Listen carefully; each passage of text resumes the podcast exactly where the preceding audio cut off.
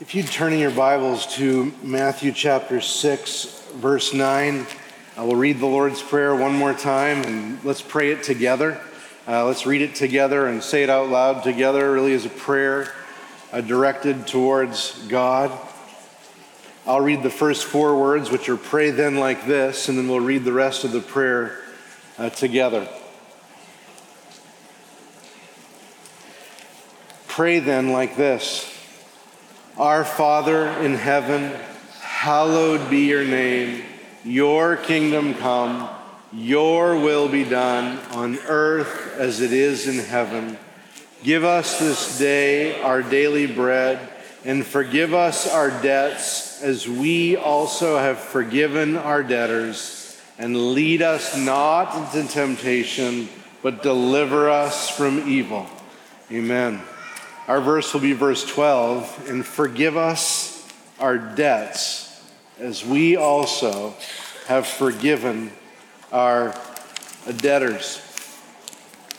Now, I want to begin this morning by reminding you of what you already know. The greatest difficulty in the whole Christian life is dealing with sin. There's nothing harder in the whole Christian life than continually waking up every morning and going to bed each night with an active battle against sin in our lives. It's amazing. Christians can be extremely happy in the worst situations. You think about King David. He was singing psalms as he ran from King Saul from one cave to the next. He was able to praise God as he had to fight lions and bears with his bare hands. Christians can find joy in the hardest situations. But if sin enters our lives and sin gets a foothold, there's really nothing but dark clouds and gloom in our soul. I think about the way David described the state of his own heart after the time where he murdered and committed adultery and lied to cover it up. He says in Psalm 32, when he's thinking about that time, he describes the state of his soul during that time, and he says, "For when I kept silent, my bones wasted away through my groaning all day, for day and night your hand was heavy upon me. And my strength was dried up as by the heat of summer." You know, it might serve us just to even think a little bit about what kind of effect sin has on our lives. It's interesting, every Christian would admit to you, I'm a sinner, but rarely do we sort of dissect what it looks like and what it feels like and what the experience of being a sinner really is. One of the things that we face when we're sinners is we feel a sense of shame. Sin almost automatically brings a sense of shame. When Adam and Eve first sinned in the garden, they immediately covered themselves, aware that this new reality entered the world, that they weren't just people who could be out in the open, but they were people who had something to be ashamed of.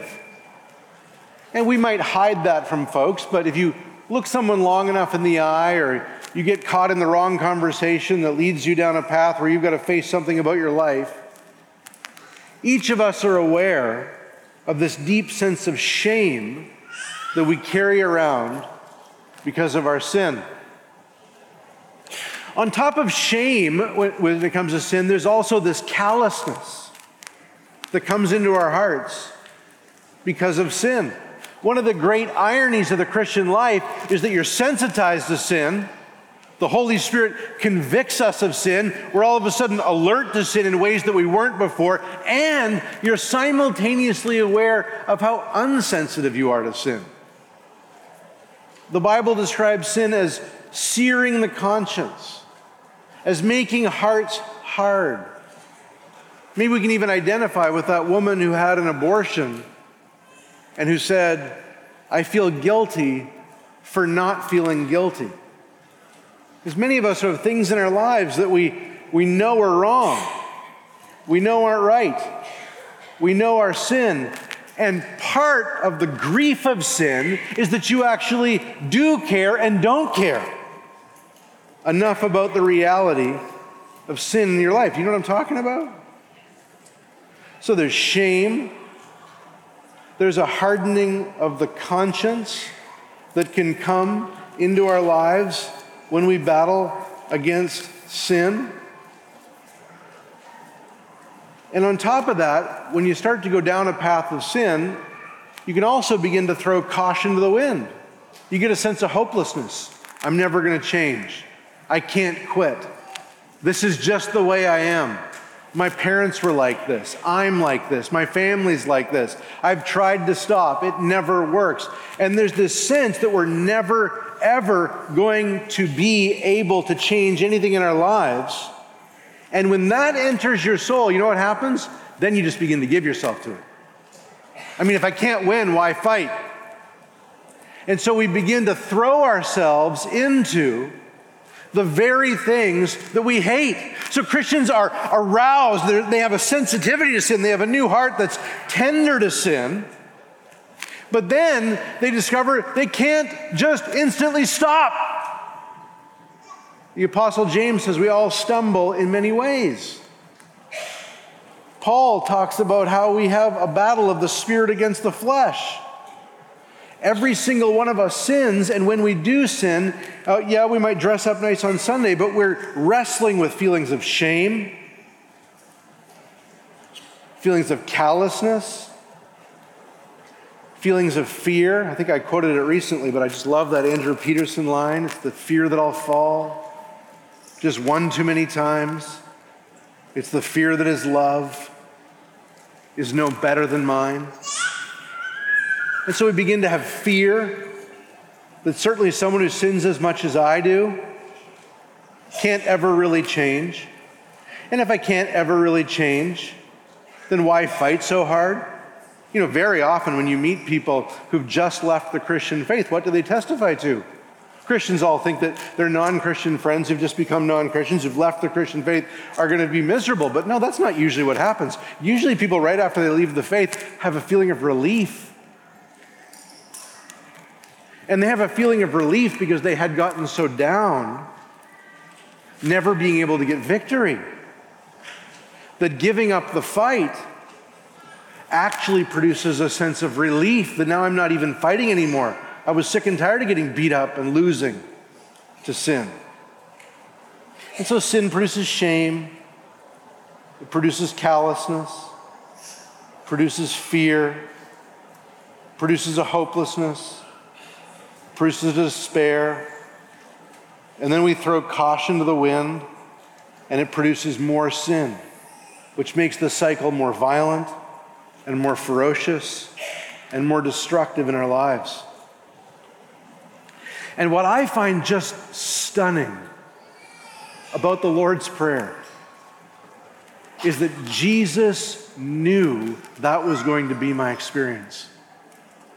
Jesus knew that after I grabbed a hold of him to be my Savior, after I ran away from my sin and trusted Christ's death on the cross to save me, he knew I would have an ongoing battle with sin. And he got out ahead of me like a good leader and said, no, here's the prayer you're going to pray when you're sinning. Here's the prayer you're going to pray when you fall. Instead of sinning and just throwing yourself into bitterness. It's easy to get mad at other people's sin when you're feeling sinful, isn't it? It's one of the greatest reliefs from feelings of sinfulness. Just get mad at other people. So you might be tempted to be bitter when you fall into sin. You might be tempted towards self-righteousness, just developing a little standard that's kind of easy to keep when you fall into sin. You might just fall into licentiousness. Who cares? I'll just give myself to sin. Jesus gets out ahead of us and says, I'm going to meet you with something different. Here's what I want you to ask for when you sin. I want you to ask me to forgive you.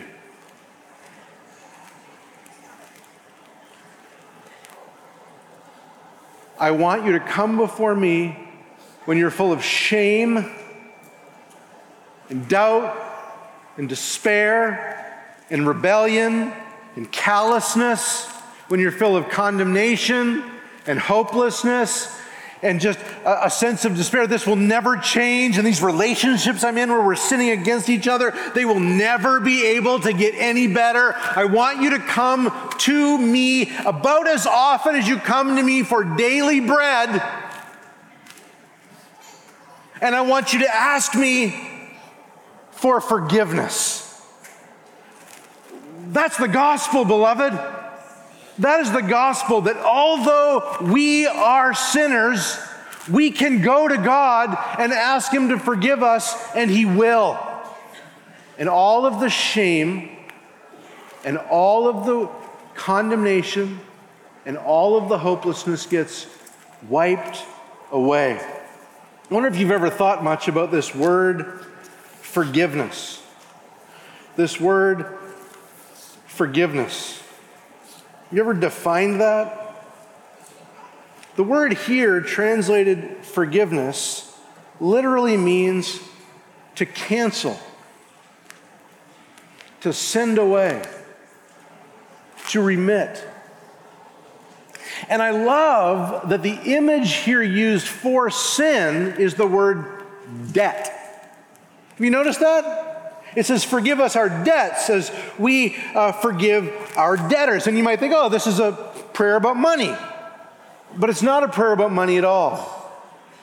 When Jesus speaks about forgiveness in the Gospels, he uses three synonymous terms. Three terms that basically mean the same thing. They just each give us a different angle. The one term is transgression. The other term is sin, and the term in front of us is debt. Let me show you how those are used just to make sure we know what we're talking about here. If you just go down to verses 14 and 15, you'll see that Jesus is clearly talking about the same thing. He's talking about forgiveness. This passage we're in right now, verse 12, forgive us our debts, is the only portion of the Lord's Prayer that gets later commentary. It gets a little filling out, and it gets it just down in verses 14 and 15. So we're pray, forgive us our debts. And then you drop down to verse 14 and 15, and you see we're on the same topic, but the word debt doesn't come up. A synonymous term, a term that means the same thing, comes up. For if you forgive others their trespasses, your heavenly Father will also forgive you. But if you do not forgive others their trespasses, neither will your Father forgive your trespasses. So debt and trespasses basically mean the same thing. They have the same idea of how we offend God. But one other verse that kind of brings this together and shows these words kind of all mean the same thing would come to us from the other time we get the Lord's Prayer in the Gospels, in the Gospel of Luke. Listen to this and see if you catch it. In the Gospel of Luke, Jesus teaches us to pray, and forgive us our sins, for we ourselves forgive everyone who is indebted to us. Did you catch that? In Matthew, it's forgive us our debts as we forgive our debtors. In Luke, same idea, different words, forgive us our sins as we forgive those who are indebted to us. What's going on here? What's going on here is that the primary thing that brings a break in our relationship with God, the worst thing about sin is that sin brings a break in our relationship with God, and it does it because of what it is. If we wanted to define sin, that word, it's the idea of missing the mark from God's standards. If we wanted to define trespass, it's the idea of stepping over the line, going beyond God's word, stepping out of bounds. And debt brings up one very important emphasis in our offenses against God. A debt is where we owed something. We owed God our allegiance. We owed God our obedience. And now there's a debt to be paid. We didn't pay what we owed. And now God owes us his displeasure, his wrath, and his anger. This is what makes sin so brutal for the Christian. What makes sin so brutal for the Christian is we've been given hearts that love God. We've got hearts that want to please God, but we sin. We do what he doesn't want us to do. We fall short of what he wants us to be. We trespass what he wants us to do, and we incur a debt where we should have done this, but now we're actually owed his anger, his displeasure, and his wrath.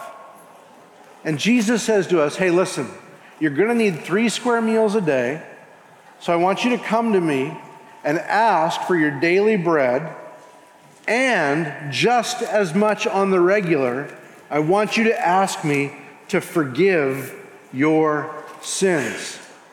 Which means that whatever you've done that's displeasing to God, whether it's sexual or financial or relational, whether it involves your family or your job, whether it's going to wind you up on the front page of the newspaper, or it's going to land you just ashamed before the people you know, or just shamed before God's face, he wants to wipe it away.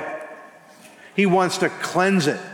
He wants to wash it away. He wants to cancel it. Now, President Biden tried to do this with student loans.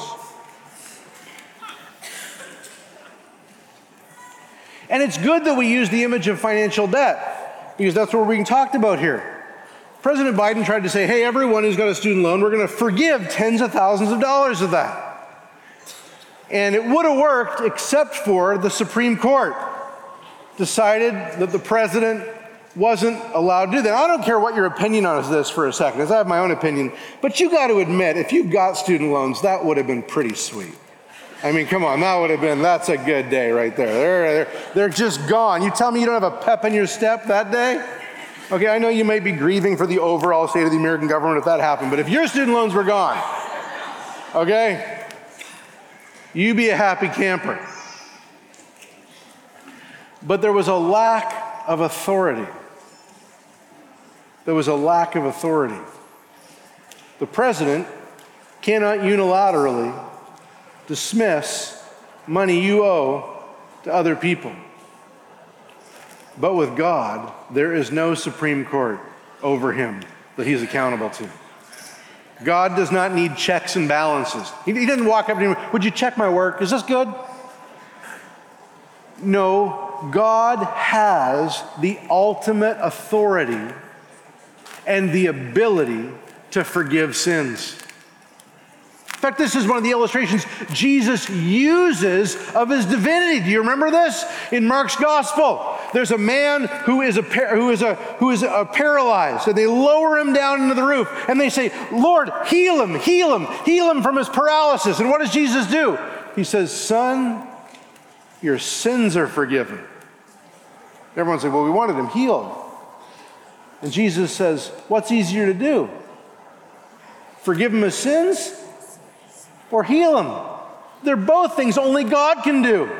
And so he says, to show you my authority, why don't you get up and walk?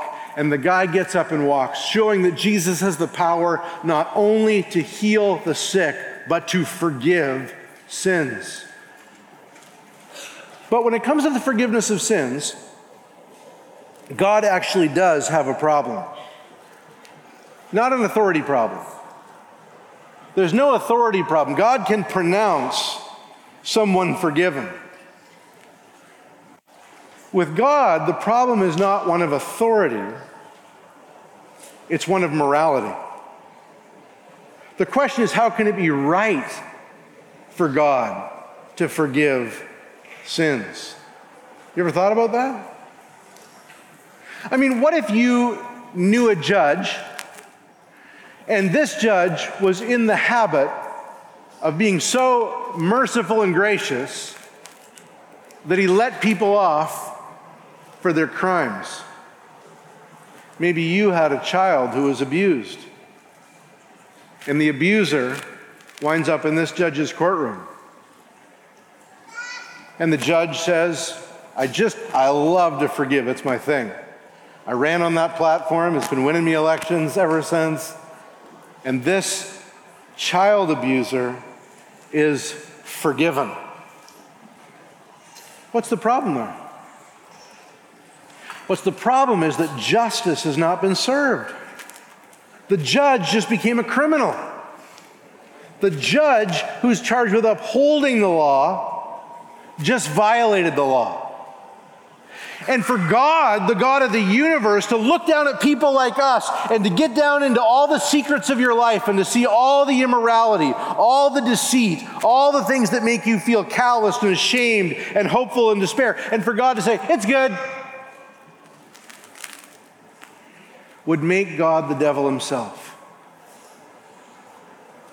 And so when God tackles the issue of forgiveness, he does not do it in a way that circumvents justice.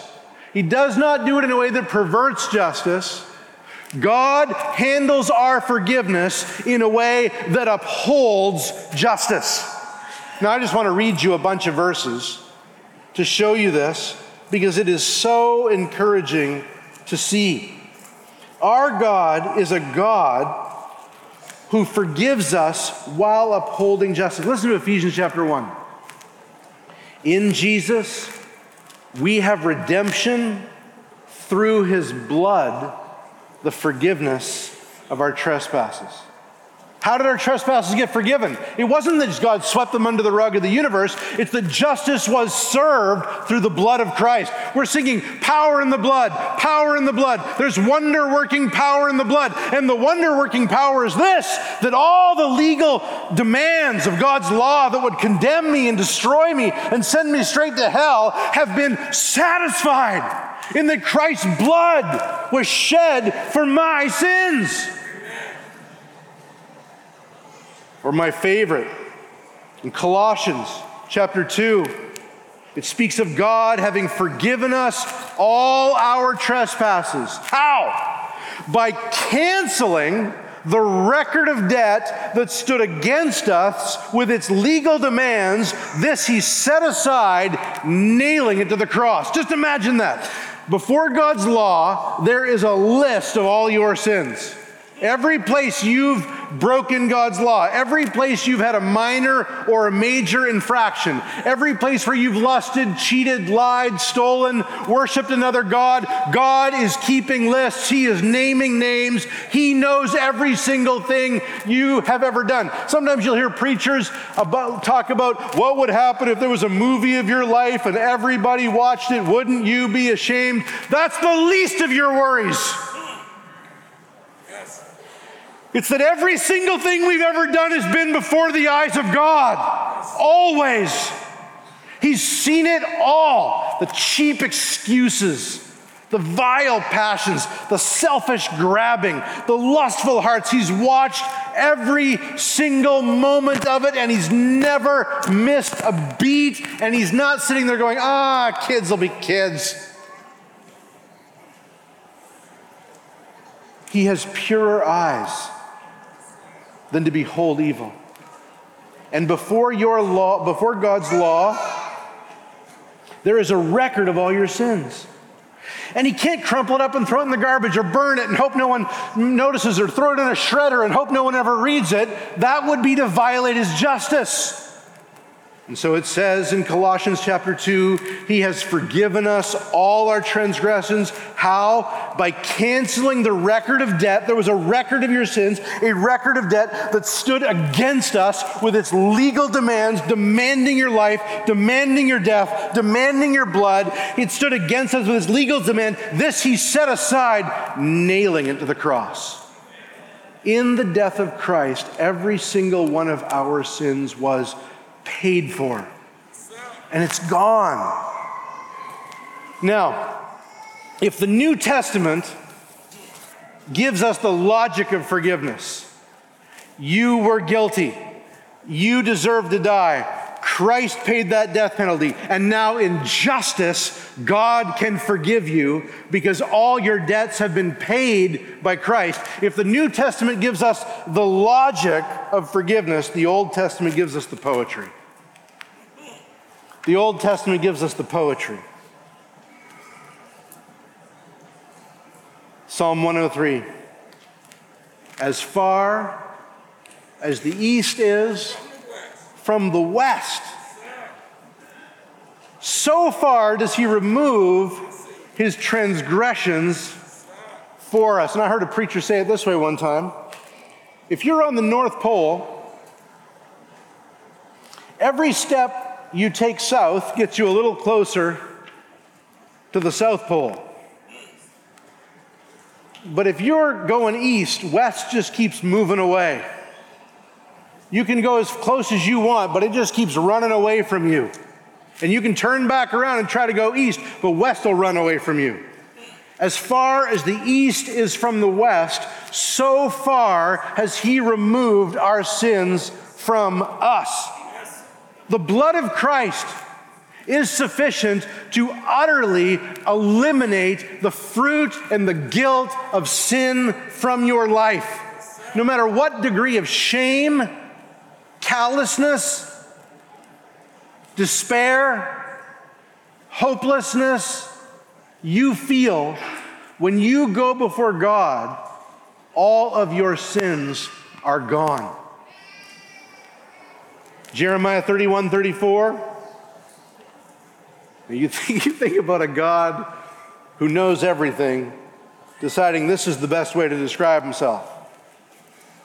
I will forgive their wickedness and remember their sins no more. I'll tell you what, if you're walking around feeling ashamed all the time, it's not because you're so sensitive to the Holy Spirit. If you're walking around despairing over your sin all the time, it's not because you're so tender to God's word. Because God's word not only exposes the sin, but it exposes the Savior who takes them away. And he reminds you that God will remember your sins no more. Don't try to be more spiritual than God.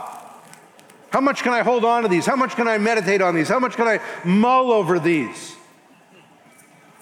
You can't be godlier than God. I will forgive their wickedness and will remember their sins no more. I love that old gospel song, in the sea of God's forgetfulness. That's good enough for me. Praise God, my sins are gone. Now, I'm gonna raise one more little question and give you a story, and then I'm gonna sit down. If our sins, our transgressions, our spiritual debts are so thoroughly gone